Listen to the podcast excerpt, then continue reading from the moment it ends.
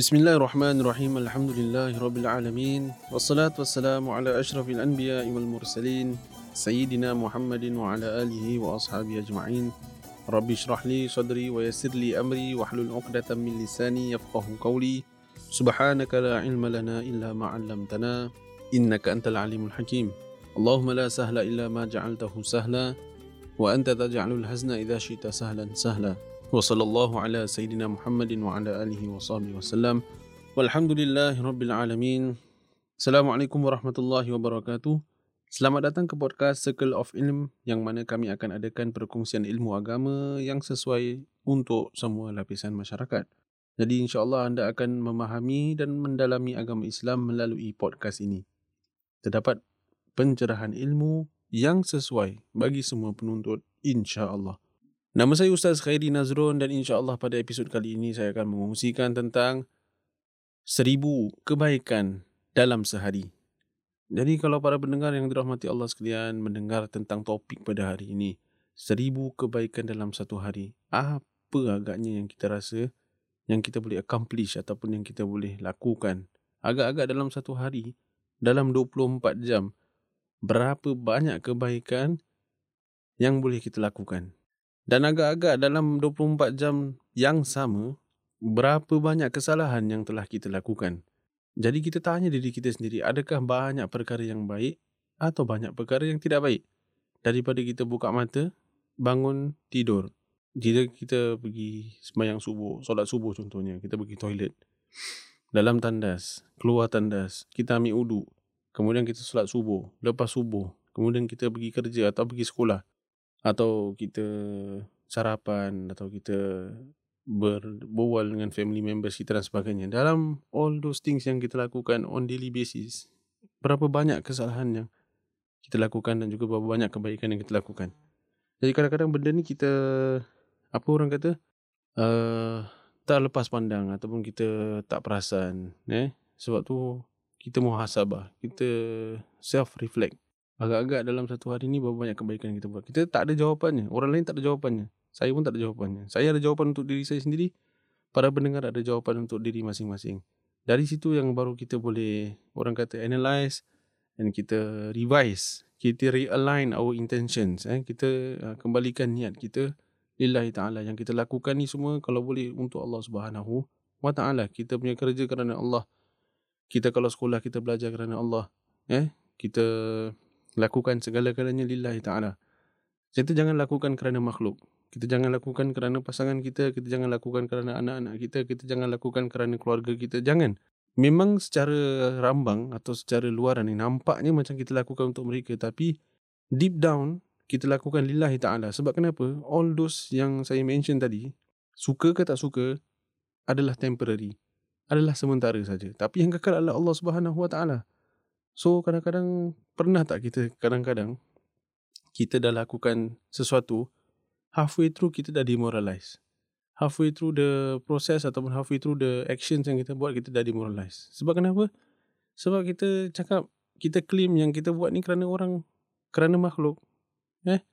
Contoh bila bapa marah dengan anak dia kata bapa susah-susah sekolahkan kau contoh eh klise kan ya kita klise dengar kita dengar Bapa susah payah keluar kerja, sekolahkan kau untuk jadi orang baik. Tapi engkau masih degil. Contoh.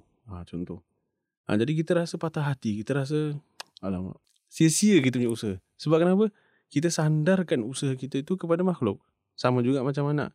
Kita rasa kita belajar sungguh-sungguh untuk nak buat orang tua kita rasa bangga dan sebagainya. Tapi kita dapat result yang orang kata decent ataupun above average masih tak dapat compliment, masih tak uh, credited ataupun tak diberi pujian dan sebagainya, kita rasa macam demoralized. Kita rasa macam dah lah, tak gunalah belajar.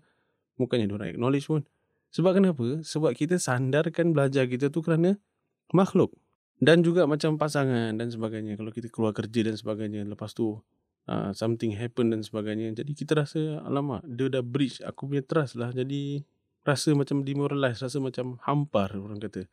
Hambar-hambar. Eh? Rasa macam hampar lah sebab kita sandarkan subconsciously secara tak langsung secara tak perasan kita dah sandarkan usaha kita kepada makhluk maka kita patah hati. Jadi ini yang nak dia ini yang diajarkan oleh para alim ulama. Bila kita lakukan sesuatu lillahi taala. Sebab tu kita niat solat solli. Fardhu zuhri arba rakaatin lillahi taala. Kalau kita niat puasa pun Ramadan. Contohnya ada lillahi taala kat belakang. Saja aku berpuasa pada esok hari dalam bulan Ramadan fardu atasku kerana Allah taala. Lillahi taala tu bukan untuk nak kita cakap dengan Allah tu tidak. Itu peringatan untuk diri kita sendiri. Reminder to ourselves sebab kita manusia ni memang pelupa. Jadi Alhamdulillah dalam hadis Nabi SAW ada mengajarkan kita dalam satu hari ni kita tahu kita tak boleh accomplish banyak sangat benda yang baik. Tapi ada bacaan atau atau zikir yang boleh kita baca yang diajar oleh Rasulullah SAW kalau kita baca kita punya pahala seolah-olah kita melakukan seribu kebaikan. Nah, itu yang nak saya sampaikan lah. Ha, yang, yang nak dikongsikan insyaAllah. Ya. Jadi ini berdasarkan hadis Nabi SAW yang diriwayatkan oleh Sayyidina Abu Hurairah radhiyallahu an berkata Rasulullah sallallahu alaihi wasallam bersabda kalimatan khafifatan 'ala lisan thaqilatani fil mizan habibatani ila rahman subhanallahi wa bihamdi subhanallahil azim yang bermaksud dua kalimat yang ringan diucapkan pada lidah berat pahalanya dalam timbangan dan dicintai oleh Ar-Rahman iaitu Allah Subhanahu wa taala Ar-Rahman adalah salah satu daripada nama Allah Subhanahu wa taala. Jadi apa bendanya ni? Jadi kalau kita belajar bahasa Melayu, dia ada subjek dengan predikat. Subjek tu kira macam uh, the topic of kita punya statement. Predikat tu is dia punya apa orang kata? Uh, kira subjek tu is dia, kita punya opening lah eh, introduction. Predikat is the topic of our statement lah, the message yang kita nak sampaikan. So what's the message ya? Subhanallah wa bihamdi subhanallahil azim. Uh, this is the message. Subhanallah bihamdi subhanallahil azim. Ni predikat dia. Ni kalau tak ada khabar lah gitu eh. Kalau bahasa Arab ibaratnya lah. Jadi subhanallah bihamdi subhanallahil azim. Dua kalimat yang ringan pada lidah tetapi berat timbangannya iaitu pahalanya itu berat. Tapi disukai pula tu oleh Allah Subhanahu wa taala habibatan ila rahman. Itu adalah zikir subhanallah wa bihamdi Subhanallahil azim. Ringan kan? Subhanallah bihamdi. Subhanallahil azim. Jadi dalam hadis yang lain Nabi sallallahu alaihi wasallam mengatakan bahawasanya siapa yang membaca subhanallah bihamdi subhanallahil azim sebanyak 100 kali satu hari maka akan dihapuskan kesalahan-kesalahannya walaupun sebanyak buih di lautan. Buih di lautan pendengar yang dirahmati Allah.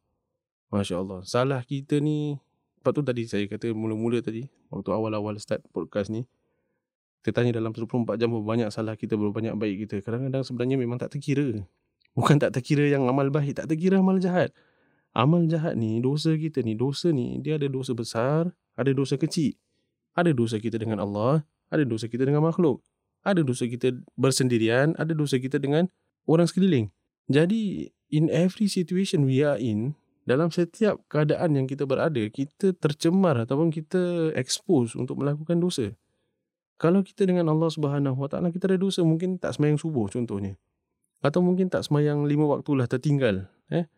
Kadang-kadang ada orang ah, ingatkan dah sudahlah kita kodok sudahlah. Ingatkan kodok tu sebagai option. Kodok solat ni diingatkan option. Sebenarnya itu bukan option. Itu sebenarnya adalah satu nak cakap penalty dia bukan penalty tapi dia adalah satu orang kata Ha, jalan keluar. Bukan jalan keluar yang baik. Kira kalau kita nak tengok dia satu sudut yang Allah berikan pintu kemaafan lah tu. Kalau dalam keadaan yang dah terdesak.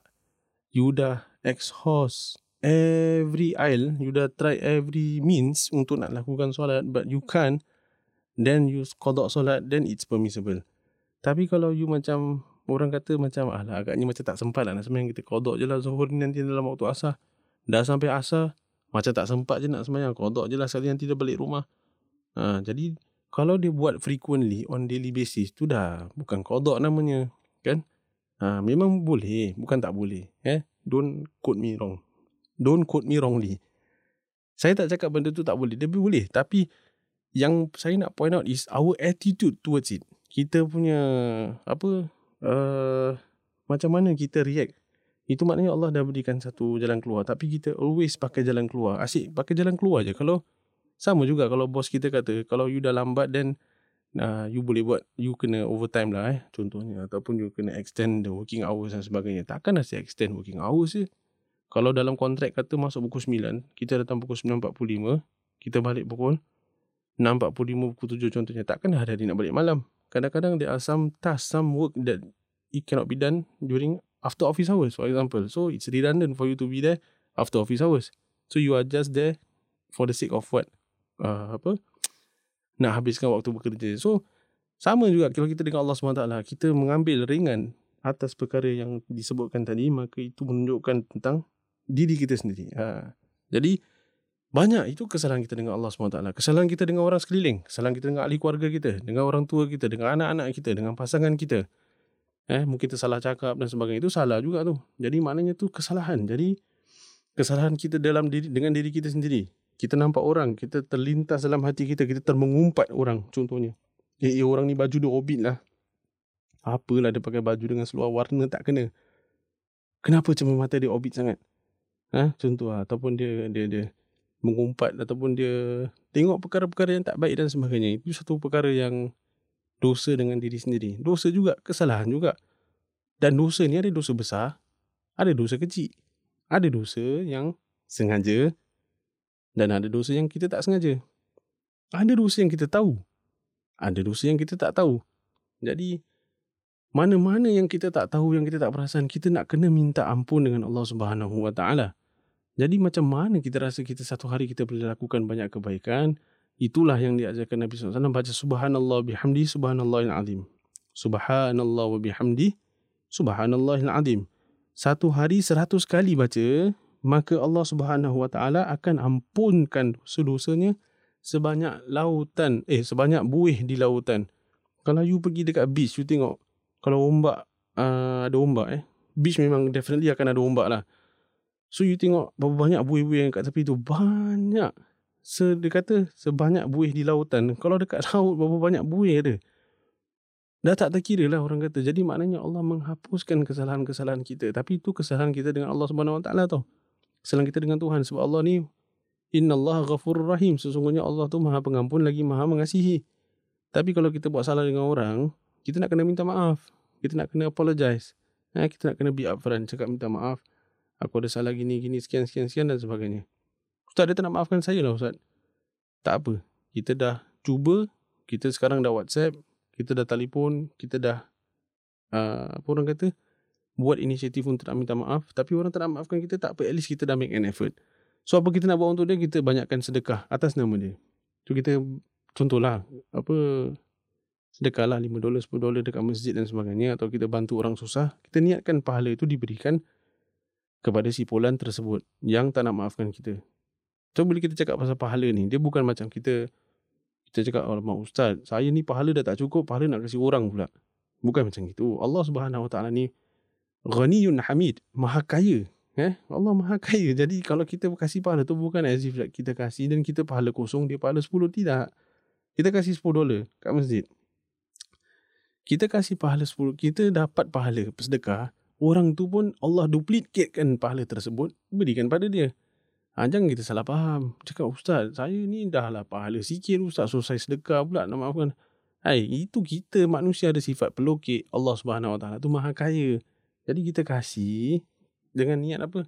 Mudah-mudahan nanti dekat akhirat Allah tak tanggungjawabkan kita atas kesalahan kita terhadap diri dia. Sebab kenapa kita dah cuba minta maaf. Itu syarat dia. Kita dah minta maaf. Kita cuba minta maaf. Tapi orang tak nak maafkan. Okay lah now we are at the other hand. Maknanya kita pihak yang lagi satu. Maknanya orang yang minta maaf dengan kita. Kita pula tak nak maafkan orang. Orang tanya, Ustaz boleh tak saya tak nak maafkan dia? Kenapa? Sebab itu hak saya. Saya tak nak maafkan dia. Dia buat salah dengan saya. Saya tak nak maafkan dia. Boleh ke tak? Jawapannya, boleh. Bukan tak boleh-boleh. Tapi kita nak kena ingat. Itu kita tak nak maafkan dia. Terpulang pada kita. Tapi dosa kita dengan Allah Subhanahu Wa Taala dah tentu ke Allah maafkan kita? Ha, kalau sedangkan Allah ni ampunkan hambanya, kita ni siapa yang tak nak maafkan orang? Ustaz cakap senang. Bukan senang. Benda tu susah. Sebab susah lah tu ganjarannya tu. Berat ganjarannya tu besar. Ha, jadi antara take away ataupun amalan yang boleh kita bawa balik daripada episod hari ini adalah kita nak banyak-banyak zikir. Subhanallah bihamdi subhanallah azim supaya Allah hapuskan segala kesalahan-kesalahan kita sebanyak buih di lautan dan Uh, dalam hadis yang lain Nabi SAW mengatakan uh, ni daripada Sayyidina Mus'ab bin Sa'ad daripada bapanya Sa'ad bin Malik berkata kami pernah berada di sisi Rasulullah SAW lalu baginda bertanya tidak mampukah salah seorang antara kamu mengerjakan seribu kebaikan dalam satu hari satu hari seribu kebaikan lalu ada seorang yang hadir dalam majlis baginda SAW bertanya bagaimana salah seorang daripada kami dapat mengerjakan seribu kebaikan dalam sehari Baginda wasallam menjawab, hendaklah dia bertasbih seratus kali, maka dia akan mendapat seribu kebaikan dan dihapus daripadanya seribu kesalahan. Hadis riwayat Imam Muslim. Jadi apa zikir yang nak dilakukan seratus kali? Zikirnya adalah subhanallahi wa bihamdi subhanallahil azim subhanallahi wa bihamdi subhanallahil azim subhanallah bihamdi subhanallahil azim seratus kali Allah akan berikannya seribu kebaikan Allah akan menghapuskannya seribu kesalahan. Ini dalam hadis yang lain. Dalam hadis yang tadi, siapa baca seratus kali, Allah akan menghapuskan segala dosa-dosanya sebanyak, walaupun sebanyak buih-buih di lautan. Nah, you try pergi dekat Pasir Ris Park, you tengok dekat Pasir Ris Park. Lepas tu pergi dekat East Coast. Ha, itu baru Singapura. Kat dalam dunia ada banyak laut. Wallahu a'lam bisawab. You kira sendiri insya-Allah begitu kaya Allah Subhanahu Wa Taala dengan amalan yang ringkas ini Allah dapat memaafkan insyaallah kalau hati kita ikhlas Allah akan ampunkan kita jadi uh, mudah-mudahan ianya bermanfaat untuk kita insya insyaallah dan itulah penutup bagi episod hari ini insyaallah jumpa anda minggu depan pada masa yang sama tempat yang sama podcaster yang sama untuk sambungan episod hari ini pastikan anda mengikuti podcast kami supaya anda tidak terlepas peluang apabila podcast baru dimuat naik Ikuti kami di wadah media sosial kami iaitu Circle of Ilm untuk mendapat pemberitahuan tentang podcast dan topik yang akan dikemukakan. Kami amat mengalu-alukan perkongsian anda dan pengajaran yang anda dapati dari episod hari ini. Jangan lupa tag kami dan insya-Allah kita akan bertemu pada minggu hadapan. Wassalamualaikum warahmatullahi wabarakatuh.